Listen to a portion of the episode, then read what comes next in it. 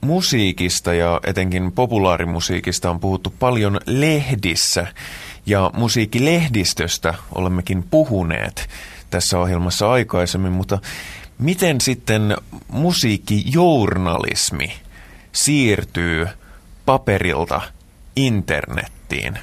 Onko se, tuoko se lisää arvoa siihen, onko se haaste, ja jos on haaste, niin kuin ylipäänsä kaikki elämässä tuntuu olevan, niin onko se hyvä vai huono haaste, ja mikä onkaan tulevaisuuden näkymät? Tuleeko olemaan hyvää internetissä tapahtuvaa musiikkijournalismia, vai onko, onko se pelkkiä bloggaajia, jotka sanoo, että kaikki on paskaa, paitsi se, mitä mä kuuntelen justiinsa nyt. Tietysti voi ihan vastuullinenkin musiikkijournalismi olla sitä, mutta, mutta tota, noin asiasta keskustelemassa asiaa tuntevasti on vakiopanelistimme totta kai Pekka Laine ja Jukka Haarma. Terveys. Hyvää kesää. Ja vieraana suurena asiantuntijaedustajana meillä on Heikki Hilamaa, joka on yle.fi kautta pop-sivuston vastaava tuottaja. Tervetuloa ja hauskaa, että pääsee paikalle. Kiitoksia.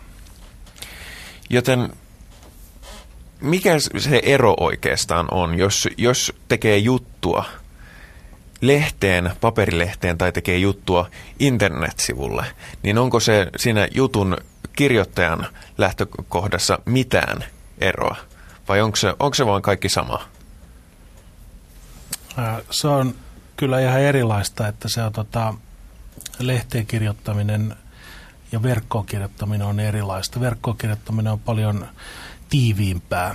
Se, se voi niin kuin muistuttaa vähän niin kuin sähköuutisten tekemistä. Eli se pitää aloittaa mieluiten päälauseella ja otsikossa ja kertoa kaiken. Ja tämmöiset ihmiset ei lue internetiä, että enemmän ne silmäs kannaa sitä sivua. Ja se täytyy heti niin kuin tavallaan tietää, mitä siellä on. Että, että tota, kyllä se verkkokirjoittaminen siinä mielessä poikkeaa hyvinkin paljon.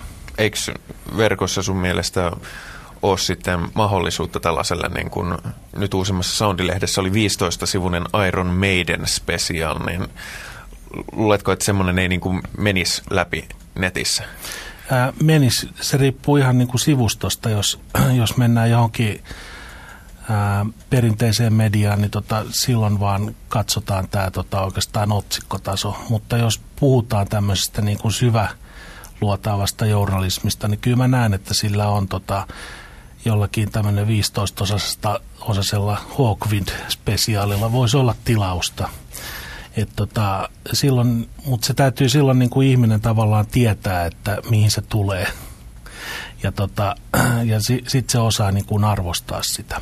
Niin, että se ei voi olla silleen, että hmm, katsonpa tässä, mitä internet meillä tai Oho, 15-osainen sarja Hawkwindissa, no minäpä ohimennen lukaisen tämän tästä. Näin, näin juuri.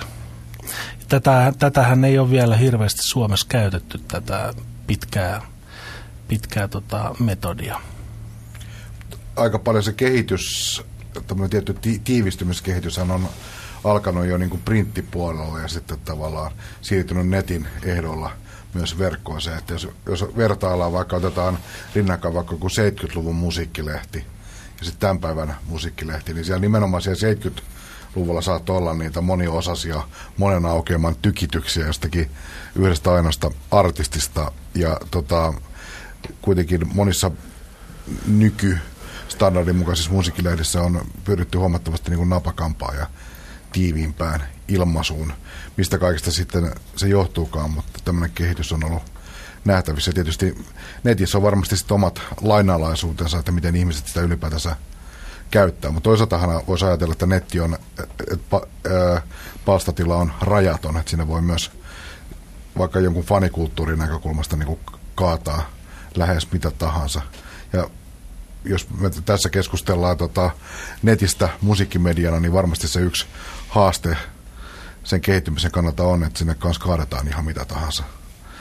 Sellainen niin kuin, voisiko sanoa osuma tarkkuus on välillä aika kiehno. Joo, tuossa vaan se, että kun tekee pitkiä juttuja, niin se pituus ei saa olla itseisarvo, että, tota, että kyllä siinä täytyy olla asiaa.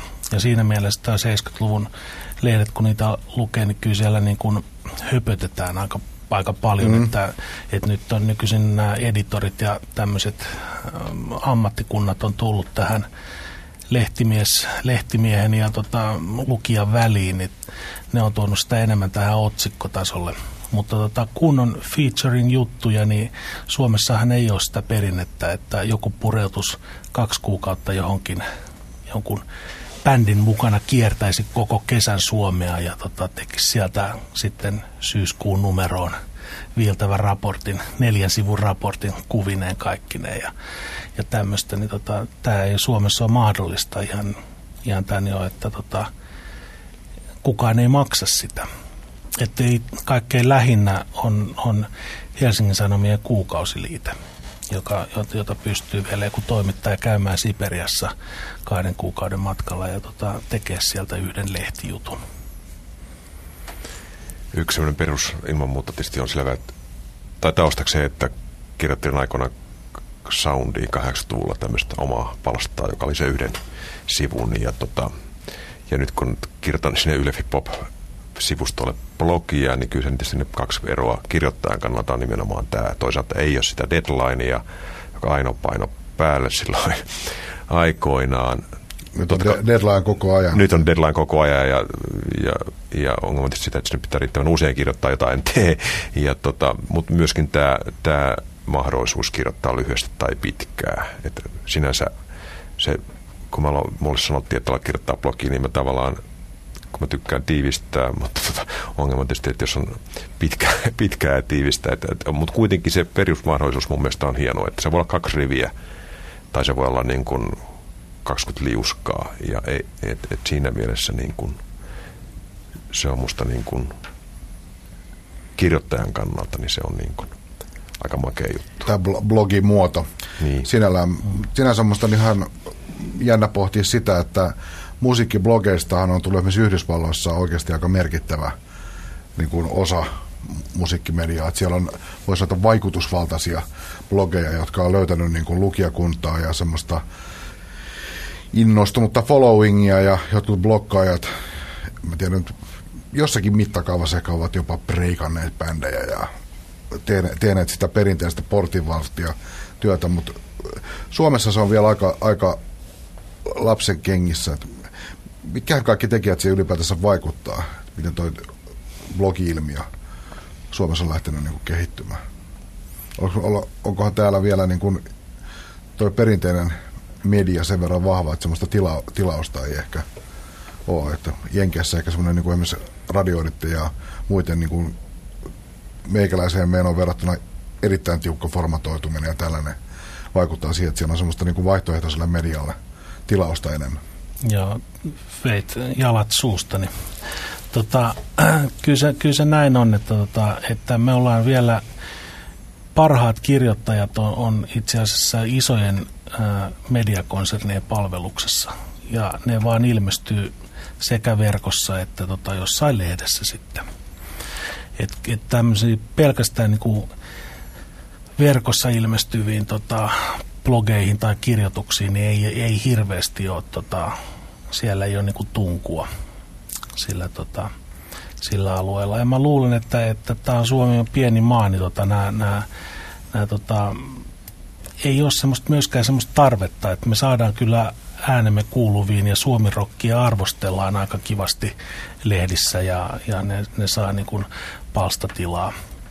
Ei ole tämmöistä niin kuin tarvetta, että perustetaan suomalaisen metalliyhteisön tota, oma blogi ja siitä tehtäisiin tämmöinen niin kuin, ää, alusta sitten tälle, tälle osa-alueelle. Et tota, et, kyllä mä näkisin, että se, siellä on myös tilaa tällä hetkellä hirveän paljon, että, että uusia yrittäjiä pitäisi ihan ehdottomasti jollain tavalla kannustaa.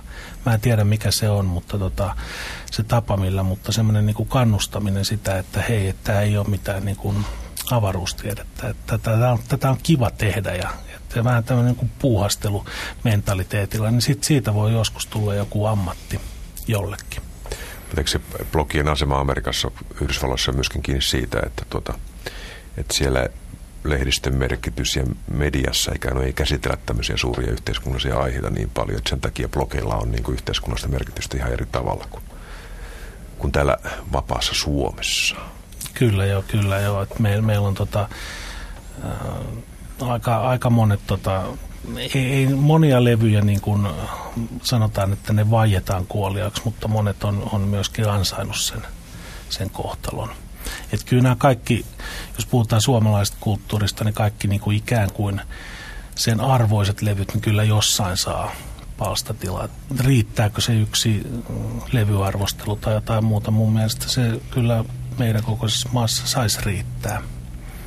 Yksi asia, mikä mun mielestä on aika miellyttävä juttu, kun netissä lukee esimerkiksi justiinsa, tai etenkin justiinsa tällaista pitkää juttua, niin on se, että sä voit, sä voit laittaa siihen muutakin kuin pelkkää tekstiä sekaan, tai pelkkää tekstiä ja kuvia, että, että usein käy silleen, että sitä lukee jotain juttua, vaikka olisi mielenkiintoinenkin juttu, niin sitä rupeaa kirjaimet hyppimään silmissä ja muurahaiset juoksee pitkin, pitkin sivua, varsinkin kun lukee näytöltä. Se käy hirveän paljon nopeammin, mutta sitten siihen väliin voi laittaa vaikka, että oho, tuossa on musiikkivideo aiheesta. Katsoo sen musavideon välissä, niin sitten sitä jat- jaksaa taas semmoisen näet sä, tällaisilla keinoilla pystyy tuomaan tavallaan takaisinkin sitä semmoista pitempää muotoa, koska, koska sitä, sitä voi manipuloida tavallaan sitä lukukokemusta useimmilla elementeillä kuin lehdessä.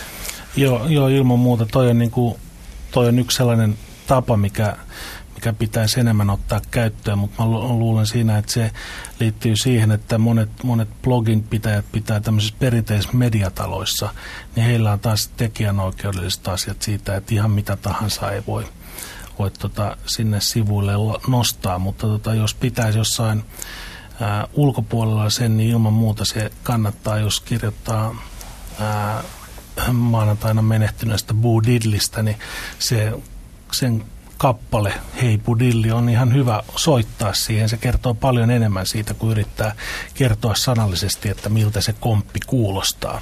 Vaan ihmiset sais sen kuunnella siitä tai katsoa YouTube-videon tai jonkun tämmöisen. Että ilman muuta tämä pitäisi tota, ja, ja tämmöinen tapa, mä luulen, että tulee lisääntymäänkin, että otetaan tota, sitä informaatiota missä muodossa tahansa ja liitetään siihen tekstin ja kuvien sekaan. Ja se on tämmöinen hybridi tulee joskus olemaan, että varmaan se sanat, sanat ja tota, tulee olemaan se pääpaino, mutta tota, myöskin musiikki ja kuvallinen ilmaisu kyllä se tota, aika paljon se Jenkeissä, jos ajatellaan India-musiikin kenttää, jossa myös nämä jotkut blogit on näytellyt aika merkittävääkin roolia, niin sehän perustuu just siihen, että näillä blog, blogien tekijöillä on jopa myös oikeuksia, että bändit antaa ikään kuin promona, että lanseeraa sä, sätää juttuja. Eli että, että siellä on musaa käytössä ja siinä hyödynnetään sitä blogin muotoa ihan eri tavalla ja tuo termihän on siellä aika lailla mun mielestä hämärtänyt, että monet niin kuin blogiksi ristityt asiat on toisaalta sitä, että tyypit vaan niin kuin jakelee musaa sillä. Esimerkiksi tämmöiset jonkun tietyn musiikkikäännön, että mä harrastan afrikkalaista musiikkia niin, ja mulla on oma blogi, niin se tarkoittaa sitä, että mä vaan syydän sinne biisejä. Ja sillä tavalla tuolla on aika paljon semmoista tota, mielenkiintoistakin kamaa tuommoisessa friikkimielessä, mutta siitä taas usein sit puuttuu se semmoinen, voisiko sanoa, jäsentävä lainausmerkeissä nyt sitten journalistinen näkemys, joka toisi yhden lisäulottuvuuden siihen hommaan. Että se on minusta vähän niin kuin tässä vaiheessa vielä aika paljon semmoista joko, joko tai maailmat. Joko se on aika perinteistä tämmöistä ihan kirjoitettua tavaraa, tai sitten se on tällaista musan syytämistä ilman sitä jäsennystä. Että tämmöisiä hybridejä, mistä sä Heikki puhuit, niin mä uskon myös siihen, että ne on tavallaan ilman muuta se, se suunta, missä se alkaa oikeasti niin kuin paljastaa voimaansa niin kuin välineenä. Ja tässä menee vielä muutama aika siihen ennen kuin siihen päästään, mutta mä kyllä uskon, että lähitulevaisuudessa näin tähän päästään. Miten tämä, sitä portinvartija problematiikka, josta on paljon puhuttu netin yhteydessä, että miten se tulee mullistumaan ja mur, murtumaan sit perinteisestä kuviosta, että on joku muutamat mielipidejohtajat, jotka kertoo, mikä on hyvää ja näyttää sormella suuntaan, että minne pitää mennä, niin näky, näkyykö se, missä ajatellaan suomalaisia nettimedioita, niin näkyykö siellä tällaista voimaa ja roolitusta teidän mielestä? Mun mielestä ei näy. Ehkä mä, ehkä mä oon väärissä porukoissa pyöri, mutta... Sä vastasit siihen kyllä. Munkin mielestäni ei, ei ole tämmöisiä, että, että sitähän monet riemuitsivat portivartiota tulee nyt lisää ja tota, näin, näin hyvä onkin ja, ja tuleekin, mutta, tota, mutta jo, jotain uusia portinvartijoita tulee, jotain uusia heimopäälliköitä, jotka sanoo, että tämä, tämä poplevy on hyvä tai tämä rocklevy on hyvä. Niin nä, näitähän ei ole tämmöisiä tota, suunnannäyttäjiä. Et, anglosaksisessa maailmassahan niitä on jo, jotain ja ne on tämmöisiä perinteisiä, voi olla tämmöinen kannuksensa hankkinoina dj tai, tai pitkälinjan toimittajina tai jotain muuta. He niin kuin seuloo sitä tota, ää, omaa, omaa korjansa ja kertoo sitten, että mitä siellä on sillä viikolla parhaat, mielenkiintoisemmat jutut. Ja sitten sä saat päättää, otatko sen vai jätätkö. Tuosta on joitakin esimerkkejä, tulee mieleen semmoista, niin että joku pitkän linjan voisiko sanoa tämmöinen fantsine-tyyppinen lehti esimerkiksi, joka on tietyn tyylisestä musiikista kirjoittava tämmöiselle aika, aika niin kuin hardcore-yleisölle suunnattu julkaisu siirtyy nettiin. Ja, ja semmoisessa jutussa se toimii mun mielestä aika, aika hyvin. Tosi sitten kyllä sitten katoi jotain hohdokkuutta siitä, mm. että se tavallaan se jatkuvan julkaisun, just tämmöisen blokkaamisen periaate, että sinne tulee koko ajan niin kuin tipottaen jotain pientä, niin ei mun mielestä kyllä korvaa myöskään sitä kokemusta, että tulee se lehti tumpsahtaa ulkomaan postileimojen kanssa postiluukusta sisään. Ja, ja sitten sitä luetaan vähän niin kuin, se on raamattu niin kuin muutaman viikon ajan se joku semmoinen tuhtipaketti. Että tav- tav- tavallaan kyllä jollakin tavalla itse, itse ehkä vähän konservatiivina tässä kysymyksessä, niin sanoisin, että kyllä se tietty myös semmoinen vesittynyt on se kokemus, mikä tulee tavallaan niin kuin musiikkijournalismin kuluttamiseen ja lukemiseen ja seuraamiseen? No joo, mulla on ihan sama kokemus toi noin ja sitten tota, vielä voi paljastaa sen, että mä kuuntelen vielä musiikkia ja äänilevyiltä. Että musta se on vaan kivempaa kuunnella kuin netin kautta sitä musiikkia, että se jää paljon alastomammaksi, siitä puuttuu paljon, paljon siinä. Et siinä mielessä mäkin kyllä kuulun tähän vähän, vähän vanhaan koulukuntaan. Et se on sillä tavalla ainakin mulla, että se ei riitä tavallaan se, että mä, kyllä mä koko ajan tsekkaan niin uusia juttuja netistä ja luen ja pengon ja kuuntelen, mutta se, jos mä oikeasti innostun jostakin, niin mun, mun pitäisi ottaa se seuraava askel ja hoitaa se kyllä niin kuin, ihan niin kuin iki omaksi. Mm, muuten, muuten sitä ei niin kuin ole. Joo. Jos ajatellaan blogeja ja tota, portinvartijoita, niin tietysti voi sanoa, että ne on aika pääsen tähän mun suosikkiteemaan, on, onko sitä aika varmaan niin kuin, ne käsittelee rockia, ne on rockin sisäisiä juttuja, mutta kun mä itsekin yrittänyt kirjoittaa eh, niin kuin iskelmästä jonkun verran juttua blogiin, niin tota, se, se tulee vaan mieleen, että, että mä mielellään sitä kirjoitan, mutta tota, A, löytääkö iskelmäfänit sitä ylipäänsä, onko netti niille merkityksinen vai ei. Ja toinen tietysti, mikä, mikä me tiedetään, niin ei, ei, ei porttivartijoiden merkitys ole iskelmäpuolella oikeastaan on niin merkittävä. Että et tämä on semmoinen niin kuin mielenkiintoinen alue. Että et, tota, kyllä se niin kuin rokin sisäistä tämä on tämä porttivartijoiden rooli aika, aika, aika pitkälle ollut. Siellä, siellä se korostuu totta kai myöskin, koska musiikkia on niin älyttömästi nykyään, niin se vaatii tavallaan sitä siivilöintiä. Jonkun Kyllä, ja toisaalta myös brändit merkitsee. Kyllä mä niin kuin luen vähän eri tavalla Helsingin Sanomia ja, ja sitten kaupunkisanomia tai jotain muuta ilmaisjakelulehteä. Että kyllä siinä on semmoinen niin kuin tietty valtalehden brändi myöskin, että, että jos se Helsingin Sanomat siitä kirjoittaa, niin sitä pitää ehkä noteerata vähän toisella tavalla kuin jotain ilmaisjakelulehteä.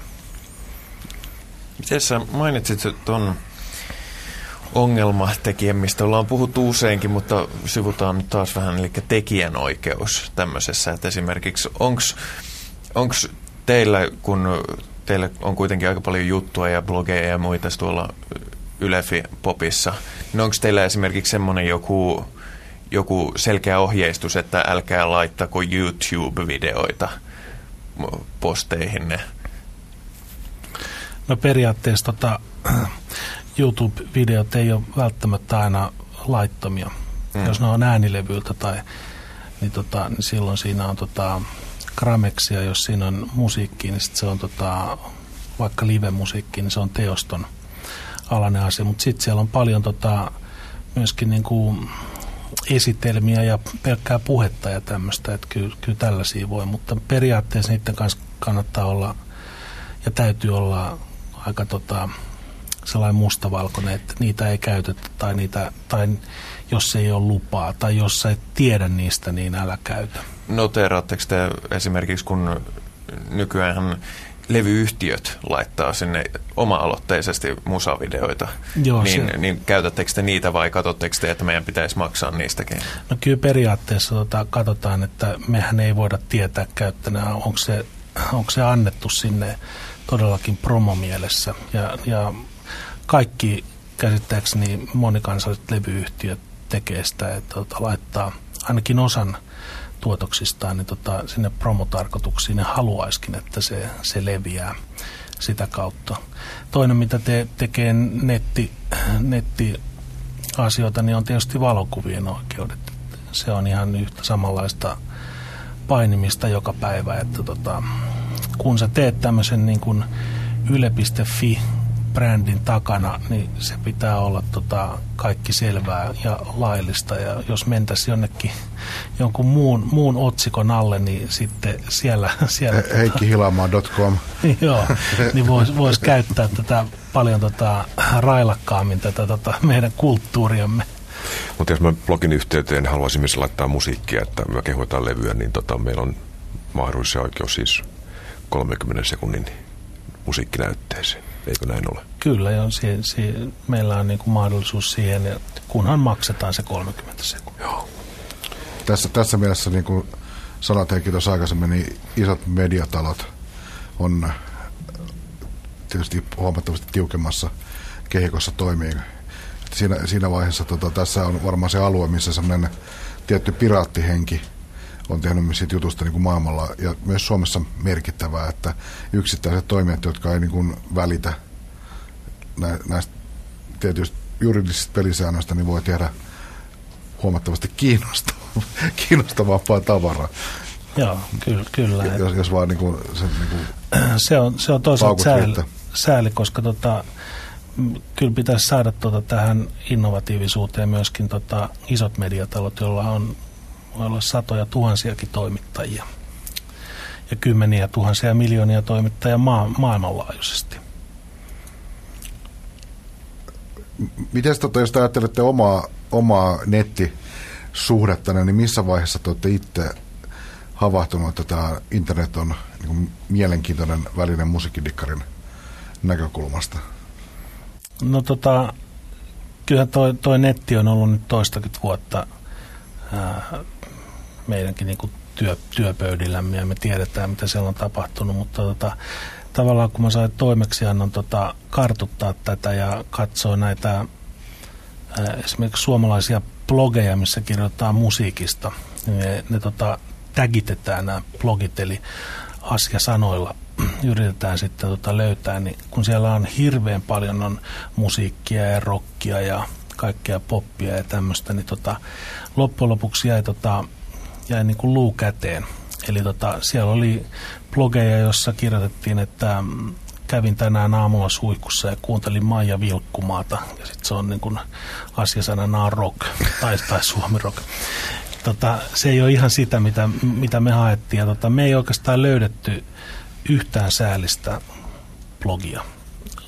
Ei, ei, ihan muutamia tämmöisiä, jotka niin kuin jotka niin kuin täytti tänne, että siellä olisi ollut intohimoa johonkin tiettyyn, vaikka olisi ollut sitten yhteen, yhteen bändiin. Semmoinen oli joku kaveri piti Eaglesista, suom, suomen kielestä blogia, niin se oli lopettanut yli vuosi sitten jo sen ja siinä olisi ollut sellainen, että tota, siinä oli sitä tunteen paloa, mutta se oli itsekseen sitä vuoden kaksi pitänyt ja ei varmaan sitten saanut vastakaikuun. Niin. Eikö se bloggaamisen peruskuvio se, että alussa hirveällä höyryllä ja sitten alkaa happi loppuu jossain vaiheessa. Joo, joo, kyllä, kyllä se on, se on tämä tuttu kuvio kyllä. Itse erittäin myöhään heräsin netin mahdollisuuksiin oikeastaan vasta kuin iPod. iPodin hankkimiseen, jossa minä aikana olen kyllä niin sanotusti eturintamassa, mutta, mutta, ja vieläkin huomaa kyllä että tota, hirveän vähän niin kuin surffailee siellä, että vaikka tajuu ja on innostunut, kun sitä jotain löytää, mutta, mutta semmoinen niin kuin, että etsii kyllä jotain tietoa ilman muuta automaattisesti Google ja niin edelleen, niin, mutta tota, että et niin kuin siellä viettäisi tuntikausia surffaille, mitä kaikkia löytyy, niin sitä tulee tehty, että kyllä mutta kyllähän se siis ihan käsittämättä on, kun olen kokenut sen 60-luvun niin kuin niukkuuden, 70-luvun vielä niukkuuden ajan ja 80-luvun niukkuuden, että mistä saadaan tietoa ja mitä niin kuin, se, se, se muutos on ihan käsittämätöntä. Et, et silloin oltiin muutaman lehden varassa ja tietysti muutama radio-ohjelman, niin ka- kaikki, kaikki oli niukkuuden aikaa, niin kyllähän se niin kuin, onhan sehän vähän helvetin upeata. Y- y- yksi, yksi kollega kiteytti hyvin tämän asian, että 70-luvulla saattaa olla tyytyväinen sieltä, jossa dikkaat jotakin artistia X. Sanotaan vaikka, että Eric Clapton on sun suosikkiartisti ja sitten tulee musalehti ja sä mietit, että onkohan tässä mitään Claptonista. Ja siinä on yksi valokuva jollakin pastalla niin sä tuijotat sitä valokuvaa pari viikkoa ihan tyytyväisenä.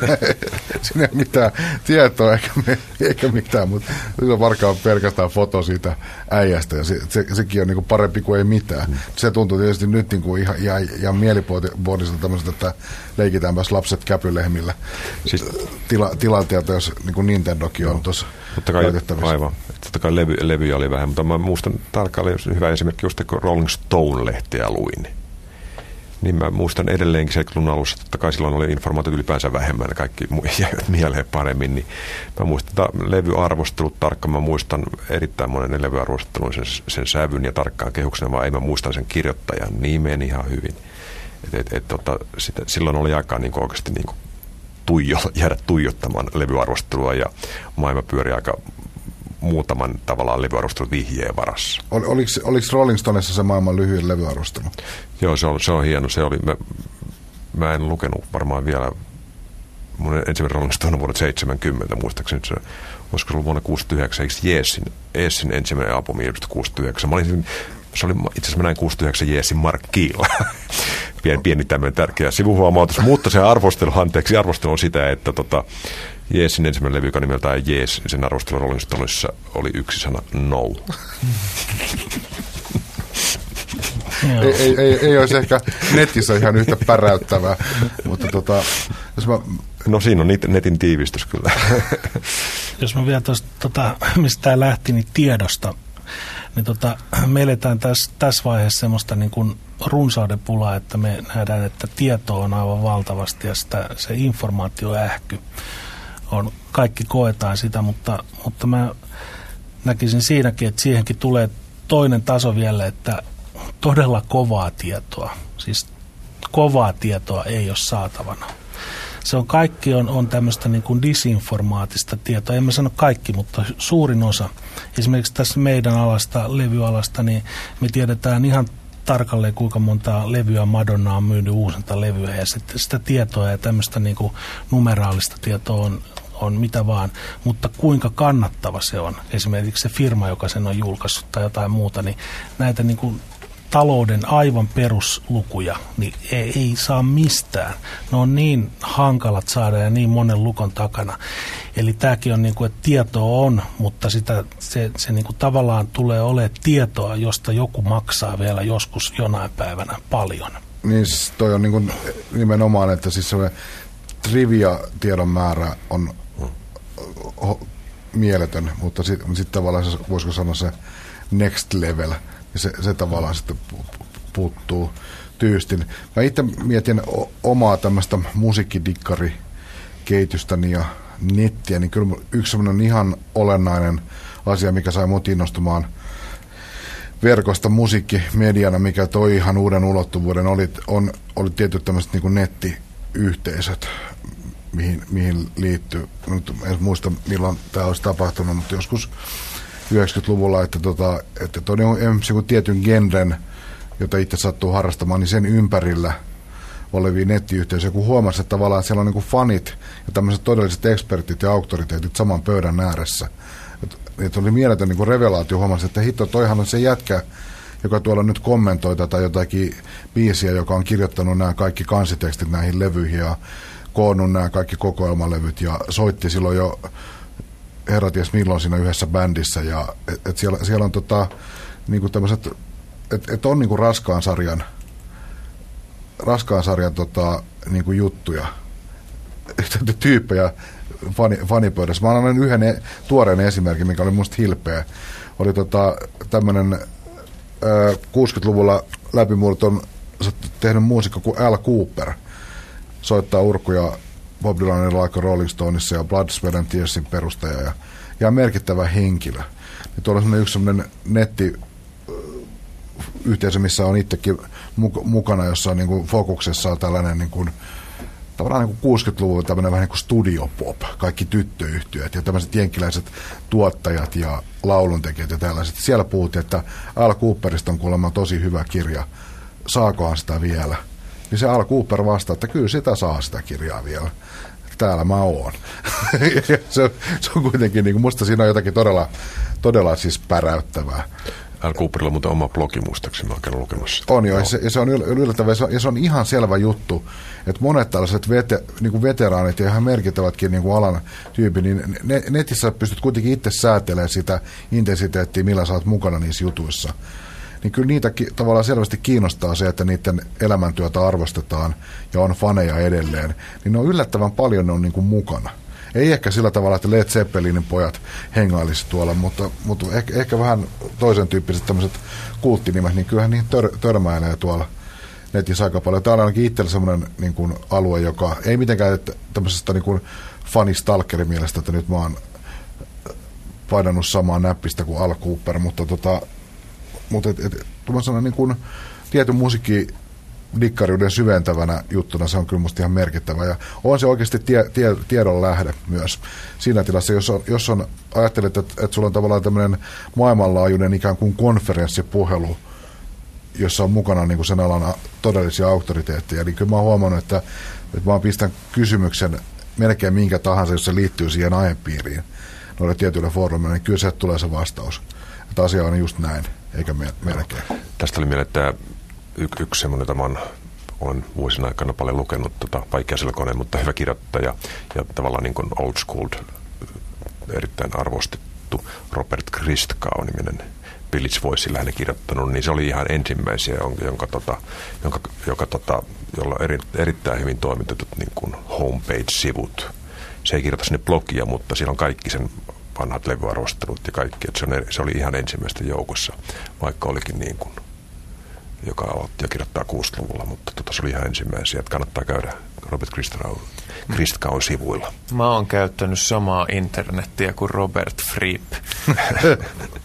mä, mä, tota, tosta tulee, tuosta Kristkausta tulee mulla mieleen se toinen, toinen merkittävä e- etappi, josta päästään myös teemaan maksulliset nettipalvelut, niin yksi sellainen merkittävä virstanpylväs, mä muistan, kun mä löysin ensimmäistä kertaa törmäsin tämmöisellä kuin Rocks Backpages niminen palvelu, joka on tätä nykyään maksullinen, joka käytännössä on sellainen, johon on, jossa on niin mukana iso joukko maailman merkittäviä rock-toimittajia, myös rock-lehtiä.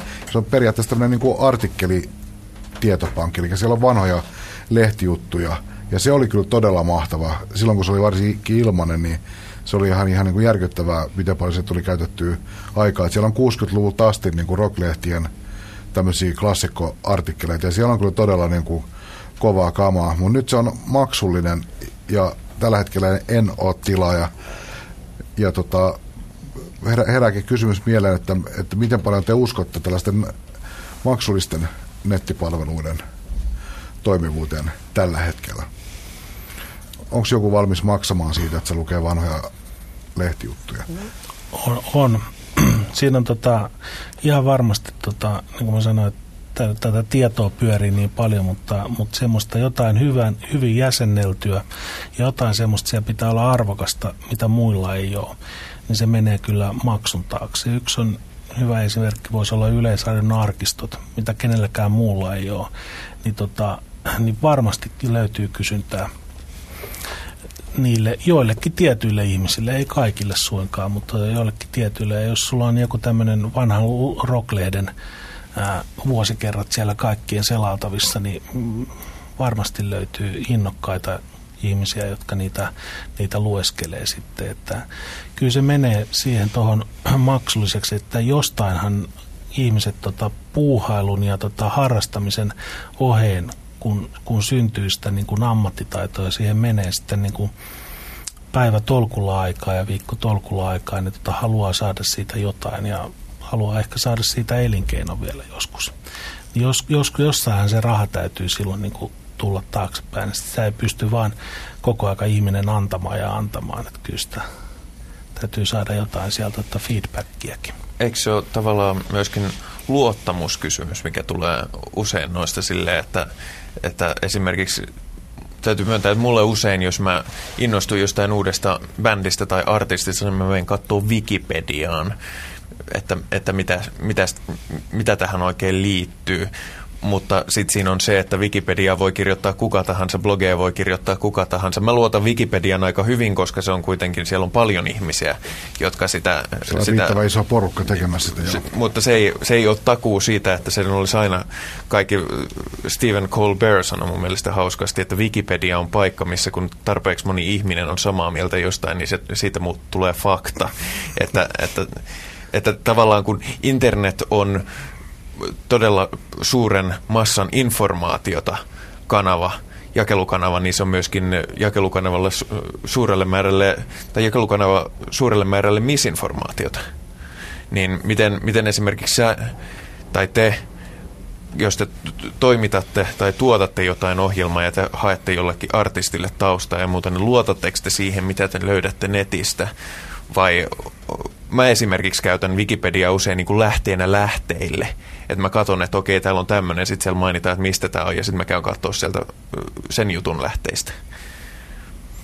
Kyllä pitää ristiin tsekata niitä tota, tietoja, että kyllä tietyt, tietyt niin tämmöiset paljon käytetyt establisoituneet palvelut nyt on semmoisia, että ne, niitä voi pitää mun mielestä aika luotettavana tyyli All Music Guide ja ää, tota, Wikipediakin suurelta osin on kyllä sellainen, että mitä pitää vähän ristiin kollalla, mutta kyllähän siellä on hirvittävän paljon semmoista ihan niin kuin sopaa ja fa- faktien suhteen saa olla tarkkana. Mutta toisaalta oli, olihan ennen vanhaan kirjoissakin ja nykyäänkin kirjoissa myös virheitä, että saa, saahan tota, siis jos puhutaan rock kulttuurista ja rock-historiasta, niin se on aika paljon semmoista, semmoista anekdoottihistoriaa. Että kerrotaan, kerrotaan tarinoita, että mit, mitä, mitä mitä tota The Who teki silloin siellä hotellihuoneessa, että oliko sillä natsiuniformu päällä vai eikö sillä ollut natsiuniformu päällä sillä yhdellä jätkällä ja äh, se tavallaan se semmoinen anekdootti äh, perinne ja aspekti tässä rock-historiassa, niin se on niin kuin netissä räjähtänyt niin kuin lopullisesti käsiin. Ne kiertää ne storit siellä niin kuin, ja velloo vähän varioidus muodossa ja kyllä niiden kanssa niin kuin saa olla aika tarkkana. Mutta siihen on kyllä tullut rinnalle semmoinen mun aika vakiintunut niin kuin kerros, joka on musta suht luotettava. Joo, tuossa on tota, semmoinen populaari tietokirja olemassa kuin Joukkojen viisaus, jossa tämä kirjoittaja todistaa, että joukot on suhteellisesti aina ottaen oikeassa. Ryhmät on aina väärässä. Ryhmä on aina samanmielisiä ja ne on paljon pienempiä, mutta joukot, jos niitä on niin kuin valtavasti niin kuin Wikipedia nyt. Niin kuin Elvis ja 50 miljoonaa. niin, niin, niin, tota, niin ne on, ne on periaatteessa... Niin, ne tota, ryhmä. Voidaan, tota, voidaan tota ryhmä. sanoa, että, että joukot on aina, tota, jos ei nyt oikeassa, niin siellä piilee kuitenkin viisauden siemen. Ja tota, mutta silti kyllä tuossa niin Wikipedian luotettavuudesta, niin kyllä mäkin vielä, vielä to, halusin sen jostain vielä katsoa. Että siellä on erittäin hyviä esimerkiksi syntymäajat ja kaikki muut, mutta mut jollain tavalla, kun se tota, kenttä on siinä, että saat muuttaa, kuka tahansa voi muuttaa sen vuosiluvun siihen, niin, niin, tota, niin vähän on sellainen, että jos mä vielä katsoisin jostain, jostain perinteisestä kirjasta. Artistit itsekin käy vaihtamassa, siis, tämä fakta olisi paljon mukavampi näin. Haluan, haluan tarkentaa, siis mä uskon tähän, että kyllä joukot ovat oikeassa eli Wikipedian kohdalla, mutta El- Elviksen kohdalla ryhmä oli myöskin oikeassa. Mutta se tota, jos, äh, siis Wikipedia-tietohan on vähän niin kuin, okei okay, amatööri, mutta luo, sanotaan amatööri-ensyklopediaa joka on sinänsä ihan luotettavaa, mutta sehän, siellä ei ole tavallaan niin kuin mitään hirveän kiinnostavia sit, tai no, niin kuin fakt, faktat jonoja sillä siisti. Jos, jos, jos, jos tota, lähdet siitä ajatuksesta liikkeelle, että sä innostut vaikka jostakin uudesta artistista, joku nuori, nuori ihminen, että ai Bob Dylan, että tämä on mielenkiintoinen, että mistä tässä Bob Dylanissa oikein on kysymys. Sitten sä lähdet niin nettiin hortoille, niin sitten alkaa mun mielestä niin vaikeudet. Mm. Että, että siinä vaiheessa tämmöinen käsite kuin esimerkiksi tämmöinen critical biography, mitä on siis tämmöinen perus anglo-amerikkalainen tapa kirjoittaa myös taiteilijan elämänkertoja, että joku kirjoittaa ihmisestä elämänkerran, mitä tapahtuu, faktat, mutta sitten siinä on myös tämä tämmöinen tulkinnallinen mielipide ja näkemys taso, mikä tekee sitten oikeasti siitä, niin kuin, että se lähtee elämään ja toimimaan se juttu. Kyllä mä kaipaan tämän kaltaista, siis näkemyksellistä ulottuvuutta siihen, että se tavallaan niillä perusfaktoilla kovin pitkälle sit pötki. Tota, tuohon viittaa, mitä Henrikkin sanoi tuohon on, että Wikipedia on erittäin hyvä ponnahduslauta. Että jos sä oot todella niin kuin Bob Dylan, joka on tehnyt yli 40 LPtä ja ollut vaikka missä mukana, niin tota, sä voit mennä aika luotettavasti Wikipediaan. Sä saat sieltä niin kuin hänen tota, syntymäpaikkansa ja aikansa ja tämmöiset, jotka ei vielä niin kuin tuota hirveästi mielihyvää. Mutta sitten kun siellä on tätä, näitä linkkilistoja ja tämmöisiä, niin siellä on esimerkiksi tämä joukot ovat valinneet vaikka viisi kirjaa, koska siitä on niin kuin kirjoitettu myös 5000 kirjaa, niin vaikka viisi kirjaa, että katot nää tai jotain, jotain luet nää, niin silloin sä saat sieltä niitä elämyksiä. Se Wikipedia ei sinänsä tuota elämyksiä, mutta se on ponnahduslauta siihen elämysten. Se on niin kuin helppo, se helpottaa kyllä eh, niin kuin ihmisen elämää. Se on, se on parempi kuin se Googlen hakukenttä laittaa monessa, monessa tapauksessa. On, on mutta mut, mut usein, usein siitä niin kuin asia just näin, mutta usein se on jännä, että se usein se seuraava aste, aste, askel on kirja. Että se ei ole netissä. Joku haluaa sillä tienata. Kirjalla vielä saa rahaa, rahaa perheelle. Joo, mutta, mutta siis, että missä, jos mietitään, että missä, ja meidän keskusteluaihe on niin kuin tavallaan, mus, missä on niin kuin mielenkiintoista musiikki, journalismia asiakasta, asiaa ja näkemyksiä musiikista, niin netissä sitä on paljon, mutta sen tavallaan niin kuin – kvaliteetti on vähän mallia kysymysmerkki. Mutta pitää nyt heti sanoa, että onhan olemassa poikkeuksia. Monilla artisteilla on esimerkiksi ihan mielettömän hienoja fanisivuja, jossa, jossa on tota, niin kuin, siis todella hyvää tavaraa, hyvin kirjoitettuja, hienoja artikkeleita, että ei, ei, ei pidä niin kuin yleistää, mutta saa paiskii aika paljon, paljon tota, töitä. Ja mä oon, mä oon itse pikkasen ehkä ottanut askelta taas sinne niin kuin lukemisen ja kirjojen suuntaan huomannut, huomannut että siellä myös niin kuin aika haaskaantuu aika tehokkaasti. Että kyllä siellä voi lutrata ja surfata, mutta että niin kuin, mitä, mitä jää haaviin, niin se on sitten vähän toinen juttu. Yle, yleensä vielä bän, äh, paljastuu niin, että bändissä tai joku tekijä on vähän tietokoneorientoitunut ja alkanut tekemään sitä nettiä, niin kuin Mobi tai, tai Robert Fripp tai jotain tämmöisiä, jotka niin kuin sitten on siellä, elää tavallaan ja siellä, ne to, myös niin kuin toimittaa ja tuottaa sinne hyvää tietoa, relevanttia tietoa, eikä niin kuin disinformaatiota. Joo, siis jotenkin voisi sitä oma, omaa niin kuin nettisuhdetta mä kiteyttäisin melkein sillä tavalla, että mun mielestä netissä toimii semmoinen, joka on aidosti nettilähtöistä – Eli sellainen, jossa on tämä yhteisöllisyyselementti tavalla tai toisella mukana. Esimerkiksi fanisivut, jossa jopa sitten artisti, jotka on niin hyvät, että jopa artisti, mitä on tapahtunut paljonkin, että artisti hokaa, että ne on ihan mahtavat ja alkaa sitten tehdä itse kontribuutiota sinne suomalaiset Leonard Cohen-sivut tai onhan niitä vaikka mitä esimerkkiä. Tai sitten just tämmöinen ihan old school journalismi, että on, on just nämä artikkelipankit. Mutta se, mikä mun mielestä on vähiten kiinnostavaa, on tämä tämmöinen, voisiko sanoa, kaikki kunnia kansalaisille, mutta semmoinen kansalaisjournalismi. Että joku, joku kuka tahansa kirjoittaa, niin kuin sanoo sanansa, niin se ei välttämättä ole niin kuin kovin kiinnostavaa ilman sitä semmoista yhteisöllisyyden ulottuvuutta. Tulee vähän mieleen se, kun me joskus puhuttiin Pop Talkissa levyarvosteluista, niin kyllä levyarvostelujen lukemisen yksi ulottuvuus ainakin mulle on se, on sen arvostelijan niin sanottu tämmöinen track record niin mitä se on aikaisemmin kirjoittanut, mikä se sen, sun pitää tietää, kuka se on, mitkä sen niin peruspalikat ja prinsiipit musiikin suhteen on, niin sä voit jotenkin arvostella sitä arvostelua ja sijoittaa sen niin kuin kartalle. Mun netissä tämä, prosessi on välillä äärimmäisen vaikea, koska se on vaan niin kuin nimimerkki Tötterström on sitä mieltä, että tämä on tämän bändin kovin levy, ja sitten sä menet ostaa sen levy ja toteat, että tämähän on todella paska tämä levy. Joo, kyllä. Ja toteat, että Tötterström on väärässä. Joo. Mä olen samaa mieltä, että äh, kaikki, kaikki hyvä kansalaisille, mutta, tota, sit, mutta ihan kaikkien mielipiteitä ei ehkä kannata uskoa tai lukea. Mutta jos sä oot jollain muulla alueella hankkinut kannukset, niin silloin sä, sua kuunnellaan jossain.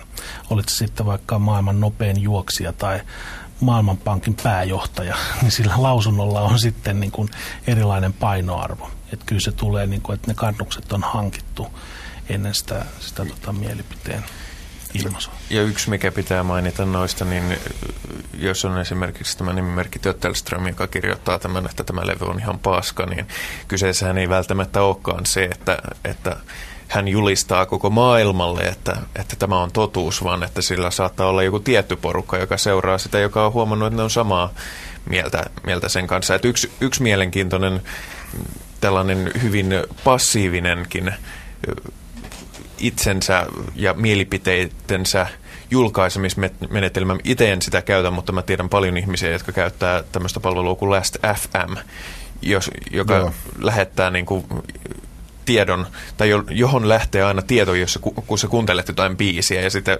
sitten sun kaverit, jotka sua seuraa, voi käydä katsoa, että mitä sä oot kuunnellut, ja sitten sitä kautta ne näkee, että okei, mähän diggailen hyvin pitkälti siitä, mistä toi diggailee, ja sitten sinne ponnahtaakin yhtäkkiä kärkikasti joku, joku uusi nimi, niin tulee semmoinen, että hei, että kyllähän mä tota voin, voin kuunnella. Ja sitten jos tämä sama henkilö, josta on jo todennut, että okei, mä oon tämän, tämän kanssa hyvin pitkälle samalla linjalla sanoo, että tämä on ihan paskalevy, niin silläkin, sen ei välttämättä tarvitse tulla näille perinteisillä kanavilla sen sanojen painoarvon.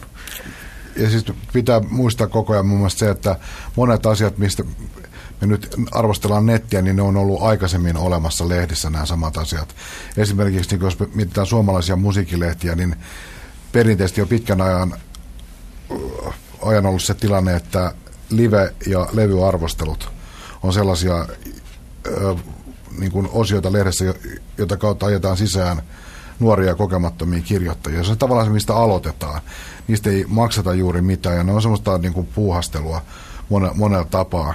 Ja siellä on vähän niin kuin sana on vapaa meininki, että siellä kuka tahansa pääsee näyttää, että kuinka, kuinka nokkela on tai että mä dikkaan tästä bändistä, toi on yksi tähteä. Ja, ja sano vähän niin kuin, mitä nyt huvittaa, vähän rumasti sanottuna. Niin aika paljonhan noiden, jos ajattelee tuollaisia nettiportaaleja, niin aika paljonhan se hommahan on just tätä. Mutta se on vielä vain isompi joukko, joka sinne tota, pääsee, koska se on niin paljon vielä niin kuin teknisesti helpompaa ja tavallaan se ehkä kirjoittamiseen ja kieliasuun ja tämmöiset liittyvät vaatimukset on vielä se rima on niin kuin jonkin verran vielä matalemmalla. Että et eihän nämä pelkästään niin kuin netin mukanaan tuomia asioita.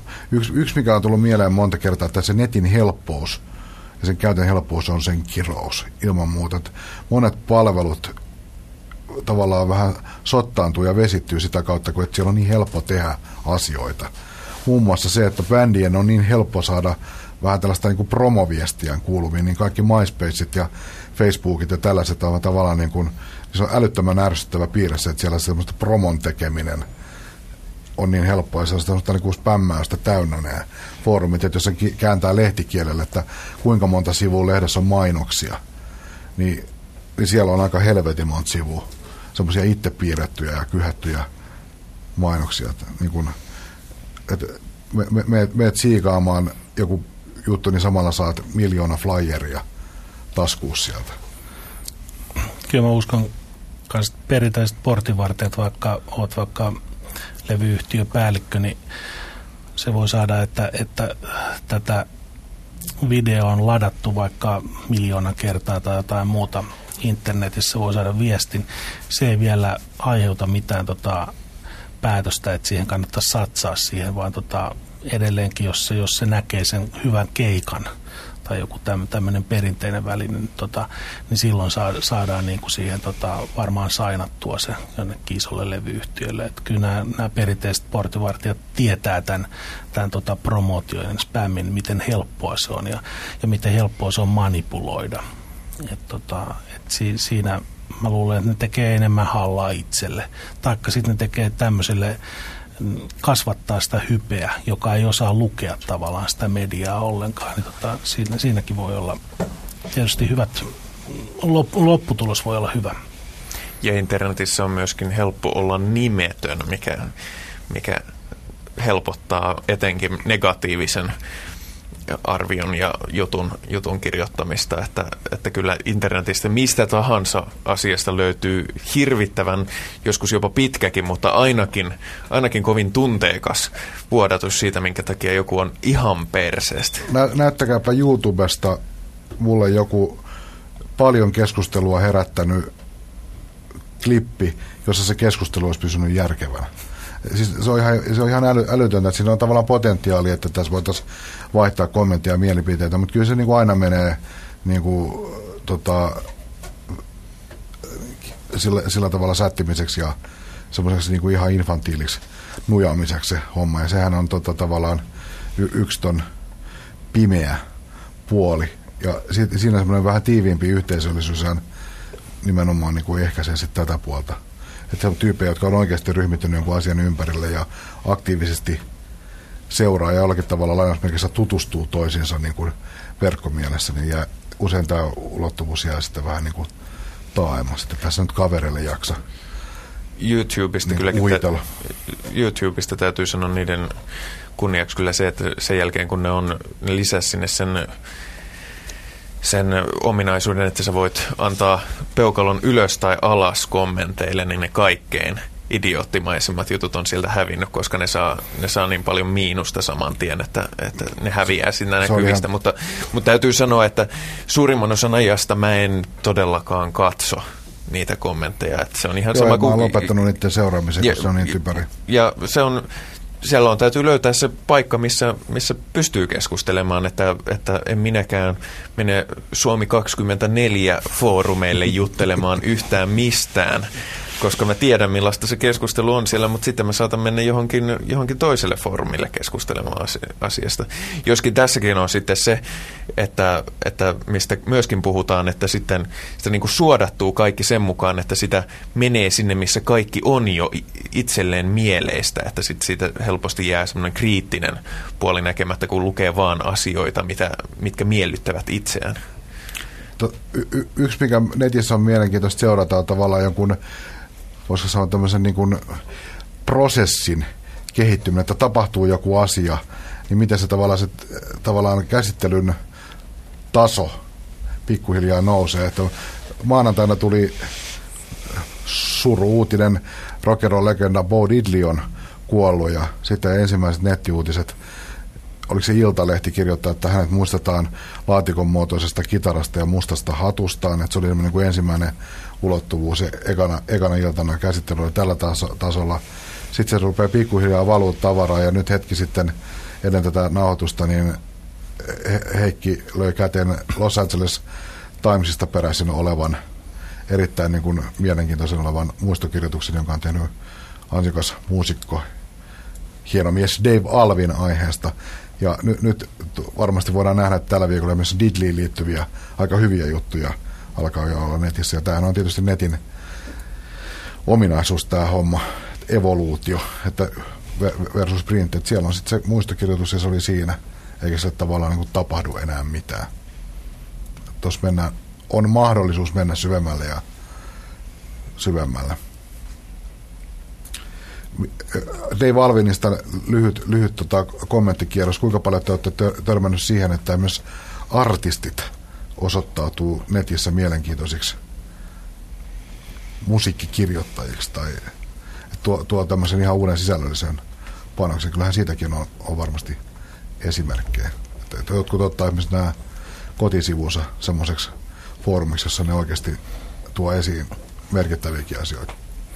Niin ja voisi kuvitella äkkiseltään, että joku, joku ää, biisin tekijä niin pääsisi pätemään nyt julkaisemalla vaikka runoutta vaikka haikuja siellä tai jotain muuta, mitä, mitä ei pääse niin kuin laulun teksteistä tekemään. Mutta tota, hirveän vähän mun mielestä tämmöistä on. Että kyllä niitä on varmaan yksilöitä ja tämmöistä, mutta ei, ei, ei se sitten niin kuin se luovuus ole ihan niin, että se on pikkasen rajoittunutta kuitenkin. Mm. Vähän Cooper oli ainakin yksi sellainen, joka kolahti, että siis osaa kirjoittaa ja muistaa paljon ja seuraa nykyäänkin aikaisin. On. Siis tietysti se on niin kuin artisteille on yhteydenpito faneihin ja niihin, jotka oikeasti dikkaa musiikki, kungin tekemään musiikkia, niin totta kai se on hyvin olennainen asia. Että aika paljonhan ne netti-innovaatiot liittyy sitten tähän aspektiin, että bändit ja artistit on löytänyt hyviä tapoja niin kuin kommunikoida faniensa kanssa. Mä, ja mä oon törmännyt siihen joissakin tapauksissa, että kuuluisatkin artistit saattaa laittaa niin kuin biisiensä ensimmäisiä demoja blogiin silleen, että miltä tämä kuulostaa, että jos tämä lähtisi jotenkin tälleen, tämä mun seuraava biisi, niin olisiko se makeeta. Viime, viimeksi törmäsin siihen, kun Adrian Belev oli, oli uusimman luonnoksensa Power Triolleen laittanut blogiin, että, että jos tämä olisi jotenkin tälleen, niin olisi, tulisiko tästä hyvä biisi. Toi on hauskaa. Hmm to, to, jos ajattelee fanin näkökulmasta, niin toihan ihan ma, niin kuin oikeasti tosi, tosi kiinnostavaa. Ja toi, toikin, sekin on niin kuin aivan käsittämätön uusi suhde niin kuin yleisön ja artistin välillä. Se, että artisti voi suoraan sanoa jo siinä vaiheessa, että diggailisitteko te tämmöisestä biisistä. Sitten jos tulee semmoinen, että toihan on ihan paskaa, niin voi olla silleen, että no okei, mä teen jotain muuta. Me, me ollaan tässäkin puhuttu aika paljon niin kuin perinteisen median näkökulmasta, niin kuin miten netti niin tietysti var, varmaan tässä niin kuin loppukiteytyksenä on hyvä sanoa, että kuitenkin se olennaisin asia on tämän kaltainen toiminta, jossa niin kuin netti ratkaisevasti muuttaa sitä koko niin kuin kommunikoinnin rakennetta ja logiikkaa. Ja mun mielestä kyllä toi, jollain tavalla tuo kaksisuuntaisuus, että se on niin kuin, että jos sä vaan kirjoitat jutun, jutun sinne, joka vaan joku lukee, niin siinä ei ole. Mä oon edelleen sitä mieltä, että siinä tapauksessa kirja on paras käyttöliittymä. Se vaan ongelmahan tulee siinä, että sitten jos sä oot suosittu tyyppi internetissä, sä kirjoitat blogia, sä kirjoitat uuden, uuden kirjoituksen ja sä kirjoitat siihen jotain, mikä on sulle tärkeä asia ja joku, mistä sä haluaisit herättää keskustelua ja muuta, sä julkaiset sen kaksi minuuttia myöhemmin, sä tulet takaisin ja siellä on 102 kommenttia. Ja se niin kuin on ihan, sulla ei ole mitään mahdollisuutta enää niin kuin hallita sitä eikä edes osallistua siihen keskusteluun, kun se on mennyt jo niin nopeasti. Ja se on, se on tuon kaksisuuntaisuuden suurin ongelma, mihin mäkin olen joskus törmännyt siihen, että ei, ei yksinkertaisesti pysty enää hallitsemaan ja ei pysty enää keskustelemaan, koska, koska se on väkijoukolle varsinkin kun kaikki huutaa samaan aikaan sulle, niin ei sinä pysty keskustelemaan. Ja se on, se on ongelma, mikä vielä on ratkaisematta tässä uudessa mediassa. Kont- kontrolli. Kontrolli. Mutta siihen vedetään tämä kontrolliin Tämäkin yhteen tämä, tämä keskustelu. Kontrollia pitää olla, sen, sen, sen tie, tiesivät jo saksalaisetkin. Mutta, mutta tota, en, en tiedä, mihin se liittyy, tai itse asiassa paljastuu myöhemmin, mihin se liittyy. Mutta äh, osallistukaa ihmeessä keskusteluun. Se voi, se voi tehdä muun muassa internetsivuillamme blogit.yle.fi kautta pop-talk. Mä kirjoitan sitä tässä samalla, niin mä unohdin, että siinä oli tuommoinen loppu. Sieltä löytyy kaikki vanhat ohjelmat, sillä voi kommentoida – ohjelmiamme ja siellä ei kyllä ongelma ole siinä, että tulee liikaa kommentteja liian nopeaan tahtiin. Ja sieltä löytyy myöskin kaikki aikaisemmat ohjelmamme, RSS-syötteet, podcast-osoitteet ja, ja sieltä löytyy myöskin keskustelut aivan kokonaisuudessaan, sillä jos kuuntelette tätä radiosta, niin radiosta kuullaan vain noin ensimmäiset puoli tuntia. Ja itse asiassa oikeastaan Harman pyynnöstä käykäämme läpi yksi palaute, mikä, mikä saatiin, saatiin tässä nimenomaan internetsivujemme kautta merkiksi siitä, että todella näitä katsomme ja huomioimme, niin täällä, täällä tuttavamme nimi tai nimimerkki on, on kirjoittanut meille suivaantuneena asioista ja liittyen tähän edelliseen ohjelmaan, jossa keskusteltiin euroviisuista ja kirjoittaa, että ihmetytti hieman keskustelijoiden moralismi. Tosin se tuntuu olevan kovasti muotia nykyään, että on niin oikein olla muita parempi ihminen. Moralismi koski siis naispuolisten euroviisuesiintyjien asuja, jotka näköjään ylittivät keskustelijoiden seksuaalisen suvaitsevaisuuden rajan. Tuloksena kaikenlaista nimittelyä sutturoista, härskiin käytökseen ja jopa lasten kehityksestä huolestumiseen. Aika sairasta. Tiedoksi, että meil, meiltä on Suomessa paljon suvaitseviakin ihmisiä, joita loukkaa tuollainen oman moraalisuuden korostaminen ja muiden käyttäytymisen sensuurihalu. Siinä tulee mieleen väkisin eräs keski-eurooppalainen valtio, jossa moraali vietiin aivan omalle tasolleen ja joka sytytti siinä sivussa toisen maailmansodankin. Joten oli Harmo halusi jotenkin vastata, vastata. sytytämmekö sodan?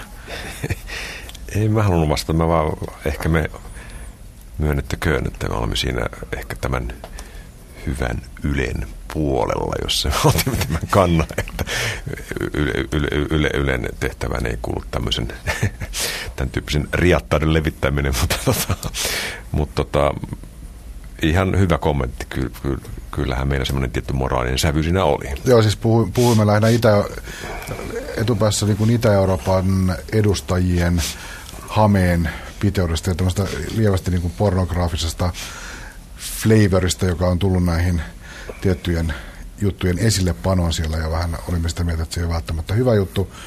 Kuuntelija oli ollut eri, eri mieltä ja tota, tietysti hänellä on siihen täysi oikeus. Se on kuitenkin sanojen, ta, sanojeni takana. Välissä on muista välillä vähän semmoisen koko perheen viihdetapahtuma jotenkin vähän riittää näköistä meininkin, mutta se siitä. Tietysti täytyy olla ylpeä tästä palautteesta, koska mä oon jo ikinä aikaisemmin haukuttu sairaaksi natsiksi, mutta nyt tai vihjattu siihen suuntaan. Mutta nyt Minua on. Ei ole ensimmäinen kerta. Mutta, no. ja, mutta siis ilman muuta tuo on asia, josta voi, josta voi olla, olla, olla kahta mieltä. Ja yleensä, yleensä en moralisoi, mutta tällä kertaa kyllä. Joo, ja meille on itse asiassa, voisi tässä yhteydessä myöskin, meille usein tulee kysymys, että ei kai poptalkia nyt ole lopetettu, koska julkaisutahti on vaikkakin viikoittainen, niin se aina välillä vähän vaihtelee, mikä päivä se on, mutta me voidaan nyt tässä vielä, vielä kerran sanoa, ei ollut mainittu sitä kauhean usein, mutta näillä näkymin ainakin tämän vuoden loppuun ohjelmaa kyllä tehdään, että ei, ei ohjelmaa ainakaan ihan sanomatta ja ilmoittamatta lopeteta noin vaan. Mutta ennen kuin lopetetaan lopulta, niin käymme vielä paneelin läpi perinteiseen tyyliin. Sykähdyttäviä elämyksiä. Haetaan jotakin, mikä on noussut arkisen pop-massan yläpuolelle. Konserttikirja, anekdootti, mikä tahansa. Jukka Harma. Minä otan tästä kiinni tästä pop-massan, koska minä haluaisin tuota kiinnittää sen, kun su- suuri elämästä oli, olin iloinen, kun löysin semmoisen sivuston kuin Pop Justice, jossa, jossa käsitellään käsitellään ja ollaan ylpeitä siitä, että on hyviä poppiiseja maailmassa. Käykää katsomassa sitä sivustoa. Sitten toinen elämys, onko eilen kuulin uuden levyn jälleen. Muuta elämästä tuntuu, että me kuulekaan uusia levyjä. Kuulin, kuulin tribuutti, siis kunnianosoituslevyn Popedalle ja siellä oli hieno kappale. Yöyhtye esitti tribuutin Popedalle ja sen kappaleen nimi oli Yö. Ja se on vuodelta 82 alun perin ja Pokopis 109 on levymerkki. Tämä alkuperäinen, katoin tämän Wikipediasta ja tota, siinä, oli, siinä, siinä biisissä kaikki, kaikki se, mitä täällä ehkä täällä, täällä päin eteläisessä kaupungissa Helsingissä niin kuin inhotaan. niin siinä, siinä tiivistyy hyvin kaunilla tavalla niin kuin kaikki, mikä Tampereessa on hyvää. Siinä on sekä, sekä, sekä niin kuin tavallaan yön ja poperan, jopa tuli myöskin Juis Leskinen mieleen siitä, siitä että kaikki, kaikki se hyvä, mitä näihin ehkä tiivistyy, niin oli siinä kappaleessa. Entäs Heikki? Tänään katsoin YouTubesta linkin, joka oli kuvattu ala-arvoisesti kamerakännykällä live-keikalta, missä esiintyi Prince ja Prince esitti Radioheadin Creepin coverin siitä ja seitsemän minuuttia Princen esittämää Creepia, niin oli kyllä aika, aika tota, tunteita kuohuttavaa. Eli maailman tähdetkin voivat olla joskus lavalla vähän kehnoja. Eikö toiminut? Ei. To, toihan on itse asiassa herättänyt toi video ihan mielenkiintoista, että otit sen puheeksi. Hän on herättänyt nyt uudenlaisen tekijänoikeusriidan. Oletteko kuulleet? Eli siis Prince ei pidä siitä, että häntä kuvataan keikalla ja niitä videoita laitetaan internettiin. Se ei halua, että edes valokuvia hänestä nykyisin laitetaan internettiin. Ja se sitten pisti ukaa sitten YouTubelle, että kaikki pois. Ja jossain vaiheessa sitten Radiohead sanoi, että hei, se on meidän biisi ja me halutaan, että meidän biisejä on netissä. Ja, ja nämä ovat nyt hi- sitten hieman riidelleet asiasta, että no onko se, saako se biisi olla siellä vai eikö se biisi saa olla siellä, mutta taitaa olla kuitenkin niin, että laki sanoo, että Prince saa määrätä, että mitä hänen esiintymisensä näkyy vai, vaiko eikö näy. Koska... Tässä on vielä perinteinen kissa-hiirileikki, että, tota, että sitä aina YouTube ilmeisesti poistaa sitä ja jotkut ja. fanit laittaa sitä uudestaan sinne. Sehän, että sehän, se osoite muuttuu vähän, mutta... Se, sehän se on näissä, näissä aina mun tota, elämyksiä tällä kertaa olisi vaikka kuinka paljon, mutta valitsen niistä nyt pari. Tota, luen tällä hetkellä ihan tolkuttoman hyvää musiikkikirjaa, jota uskallan suositella kyllä lämmöllä. Josh Alan Friedman niminen amerikkalainen kirjoittaja. Kirjan nimi on Tell the Truth Until They Bleed. Eli kerro totuutta niin kauan, kunnes veri vuotaa tota, sarja henkilökuvia lähinnä niin kuin rock'n'roll-bisneksen ja rhythm blues-bisneksen varhaisista tämmöisistä legendoista. Muutama aivan loistava juttu. Muun muassa Jerry Lieberin, eli tämän kuuluisan Leiber Stoller kaksikon toisen puoliskon sellainen pitkä henkilöartikkeli hänestä, jota lukiessa tuli sellainen fiilis, että nyt ollaan kyllä ati, totaalisesti asian ytimessä, mitä tulee rock'n'rollin syntyyn ja amerikkalaisen populaarimusiikin kehitykseen ja tämmöisiin asioihin. Siinä on niin kuin kerrankin mies, joka oikeasti äh, oli paikalla ja luomassa näitä asioita ja kertoo avoimesti ilman sen kummimpia kommervenkkejä, miten bisnes on toiminut ja välillä on toiminut kyllä sellaisella, sellaisella tavalla, että soprano sit sun muut fiktiot jää kyllä kaakkoseksi, tai aika, aika raakaa peliä. Ja tota, sitten levyjä on tullut ostettua aivan liikaa. Nostan esiin yhden nimen, englantilainen parikymmentä vuotta, hetkinen ylikin, 25 vuotta kehissä ollut laulaja James Hunter. Valkoinen mies, joka kuulostaa mustalta mieheltä, eli ihan semmoinen perus, peruspaketti. Äijä laulaa tuollaista kai se on nyt souliksi luokiteltavaa musiikkia, vähän Sam Cookin, varhaisen James Brownin hengessä. Todella hieno laulaja, ja, ja vaikka, vaikka tota, tekee niin sanotusti vanhoja juttuja vähän niin kuin uusiksi, niin tekee ne sielulla ja uskottavalla tavalla. Suosittelen James Hunter Hard Way, uusi albumi nimeltään. Todella kova, kova joka sanoi itse omasta urastaan tota, öö, erittäin mun hauskasti ironisesti, että jätkä on tosiaan tehnyt keikkaa ja levyjä raatanut pitkään. Ja nyt edellisen levyn myötä pikkasen löi läpi itseä laajemmin, oli Grammy-ehdokkaana ja teki ensimmäiset jenkikiertueet ja näin poispäin. Hän sanoi, että, että, että tota, jotenkin englanniksi näin, että, että I'm an overnight sensation that took 20 years to make, eli yhdessä yössä syntynyt sensaatio, jonka tekemisen kesti, tekeminen kesti 20 vuotta, että se kertoo minkä tyyppisestä haamusta on kysymys.